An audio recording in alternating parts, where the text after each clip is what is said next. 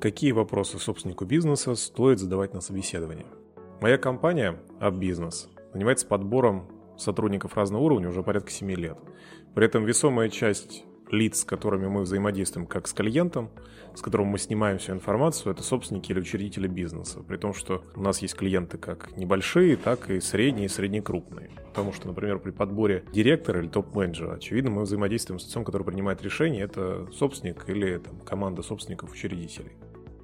На каждом проекте мы задаем уже вот порядка 7 лет вопросы, спрашивая с э, наших собственников, с которыми мы взаимодействуем, какие именно вопросы они задают и почему они их задают, почему им важно получить ответ на этот вопрос. При этом сейчас я отдельно провожу такое исследование в виде подкаста, приглашая разных интересных гостей, и уже у более чем 30 собственников малого и среднего бизнеса я задал подобные вопросы. Какие именно вопросы они задают, почему они их задают. И э, этот как раз опыт, проанализированный с моими собственными выводами, я и хочу дать как ответ на вопрос данного материала.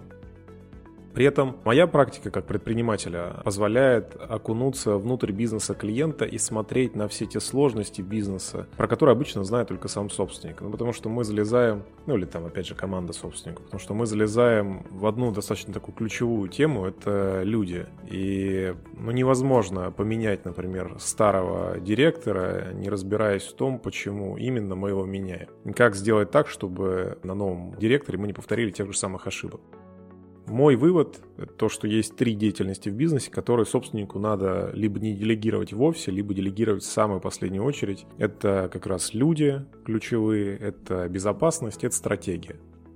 Потому что с людьми а, допущенные ошибки, они, конечно, не, не всегда сразу проявляются. Если проявились сразу, то это большое благо. Но это ровно та причина, по которой в том числе бизнес и рушится, потому что это слабая команда управленцев, это низкий уровень коммуникации, работа людей не в ценностях. И все это приводит к таким локальным провалам, падениям, конфликтам с клиентами, конфликтам команде, ухода части команды.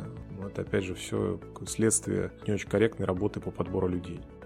Я обобщу опыт в формате, что надо было бы спросить, но вы почему-то как собственник не спросили, с обоснованием причины.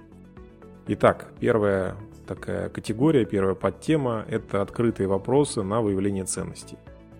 Когда бизнес уже выжил и регулярно растет и развивается, на первый уровень при формировании команды выходит э, все же сформировать такую группу людей, которая работает в рамках единых ценностей. Есть чудесная книга «Лидеры племя», вот это четвертый уровень по этой книге. То есть, коротко, это уровень осознания команды как группа людей. Не в том, что я крутой, а все остальные идиоты, а в том, что мы как команда крутая. При этом ну, найти людей с подобным ощущением, скорее всего, у вас не получится, но встроить в эту команду людей, у которых нет ценности делать свою работу хорошо, или людей, которые находятся прям совсем на низком уровне там, выживания, и им поливать, чем заниматься для того, чтобы зарабатывать себе на жизнь, лишь бы получить в конце там, месяца расчет, ну вот таких ребят с подобным, а, ну это даже не ценность, но такая вот текущая жизненная ситуация, с таким, конечно, мироощущением лучше людей не брать. При этом, конечно, да, я понимаю, что мы живем в реалиях российского бизнеса, у которого 95% компаний, которые я видел, эти ценности никак не формализированы, и, то есть вы их нигде не прописывали. Но вы, как опытный предприниматель, все равно их можете нащупать у соискателя. Да, это будут ваши ощущения, но в рамках данного материала предложу этим ощущениям верить. Итак, вопросы. Что тебя увлекает помимо работы? Чем тебе интересно заниматься и почему? Есть ли что-то, что заставляет тебя утром просыпаться и идти на работу помимо денег? Чем бы ты хотел заниматься, когда вырастешь? Да, это вопрос можно там отнести к формату немножко там перевести в шутку и там немножко засмеять эту тему. Удивительным образом а, вопрос провоцирует достаточно глубокий, вдумчивый ответ. Чем тебе больше всего нравится заниматься в течение трудового дня? Почему? Какая твоя конечная точка? К чему ты идешь? И могу ли я тебе задать вопросы про семью? Если интервьюируемый отвечает, что да, то попросить рассказать, какие отношения у тебя с родителями, с братьями, если они у тебя есть, с сестрами, и с, можно даже с другими родственниками. Данные вопросы я предложу вам задавать не обязательно последовательно, это может быть в рамках обычного нормального человеческого диалога. Что мы отсюда достаем? Мы достаем ваши ощущения на предмет того, хотели бы вы, чтобы такой сотрудник у вас в компании вообще в целом трудился. Если вы ответ на этот вопрос по ощущениям поймете, что да, то отлично, здорово, то мы переходим к следующему блоку вопросов. Это вопросы про результативность. Сильные люди, они не рождаются почкованием. То есть вот есть сильная эффективная Маша, и рядом такая же вырастает сильная эффективная Юля. Нет. Это люди имеют свой бэкграунд. Они оставляют за собой след. След результата, который они могут показать. Продукт, которым они горнятся. Функционал, который неизбежно рос в рамках их трудовой деятельности. Вопросы на результативность. Это каким результатом своего труда ты гордишься? Какова твоя роль и вес в этом результате? Что было результатом твоей работы на последних местах? Сколько этого результата ты производил регулярно? И как этот результат рос? Помесячно, поквартально, по году? Менялся ли твой функционал? Если да, то как? Этими вопросами мы провоцируем вашего соискателя показать объем и формат результата. Ну, по сути, человек же на каждой должности занимается чем-то для того, чтобы сделать продукт этой должности. Вот я хочу разобраться, когда задаю подобные вопросы, какой именно объем этого продукта был человеком сделан. Если он его не знает или он не понимает, какой объем этого продукта он делал, то, скорее всего, этот сотрудник еще не на том уровне, который подошел бы для вашей команды. Следующий блок – это вопросы про обучение и развитие. Какое-то время в бизнесе я игнорировал в плане обучения опыт вузов, опыт школьный. Сейчас, с учетом того, что мы работаем с крупным бизнесом в том числе, я понимаю, что малый бизнес не всегда может себе позволить взять сильных сотрудников, хороших классных выпускников сильных вузов, какого-нибудь условного Мехмата МГУ МФТИ. Но если такая возможность в вашем бизнесе есть, то на это можно и нужно обращать внимание. Все же есть не нулевая корреляция, то есть связь того, что у человека есть хорошее сильное образование с теми результатами и с теми мысленными способностями, которые у сотрудника есть для достижения целей в вашем бизнесе. Итак, вопросы про обучение и развитие. Это в каком вузе ты учился, если ты в нем учился? Почему ты его выбрал? Что тебе там нравилось изучать? Какие книги ты читал за последнее время? Почему именно они? Чему ты научился? Какие книги сам бы порекомендовал? Каким навыкам ты научился за последнее время? Каким навыкам ты научился за последние пять лет?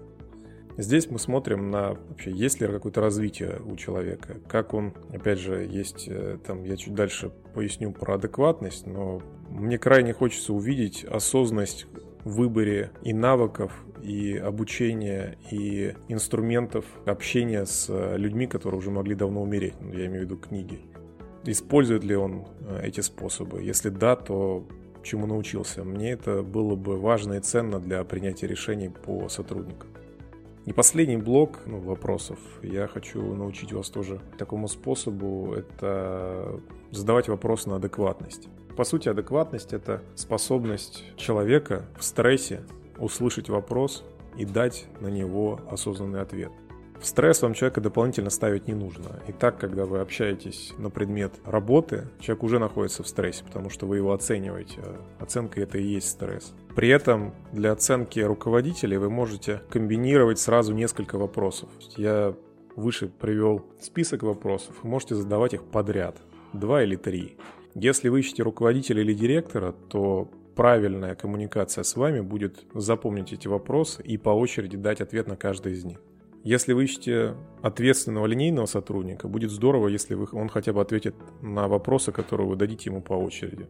Если вы все же от директора э, не поймете или там, не получите ответ на те вопросы, которые вы задаете, то есть, например, человек может ответить на один из вопросов, которые вы задали из трех, и остальные просто забыть. Ну, просто потому что этот вопрос ему был больше нравился или ему есть что сказать, в отличие от других вопросов, то сделайте вывод, что человек просто неадекватен.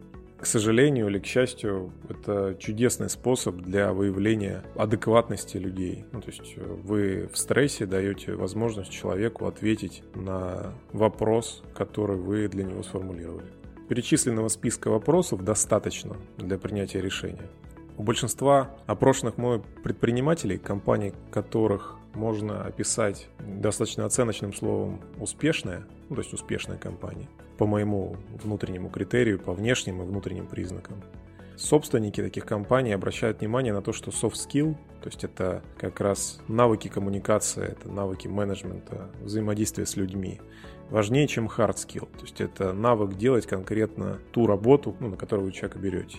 Ну, то есть очевидно, что не надо на позицию финансового директора брать инженера, который никогда не работал с финансами, потому что он там сильный soft skill. Но рассмотреть на эту позицию сильного главбуха, сильного как личность, сильного по soft skill, с финансовым, да, с финансовым образованием, но его можно будет доучить недостающим навыкам. Такой путь возможен и часто приводит к ну, хорошим, сильным решением, потому что когда я спрашиваю наших предпринимателей, с которыми мы работаем или с которыми я дружу, на тему того, как они сформировали свою сильную команду, об этом вы также можете послушать в подкастах. Часто выясняется, что сейчас у них исполнительный директор был не нанят со стороны, а он вырос из того самого ответственного сотрудника, который очень здорово проявлял в первую очередь свои soft skill.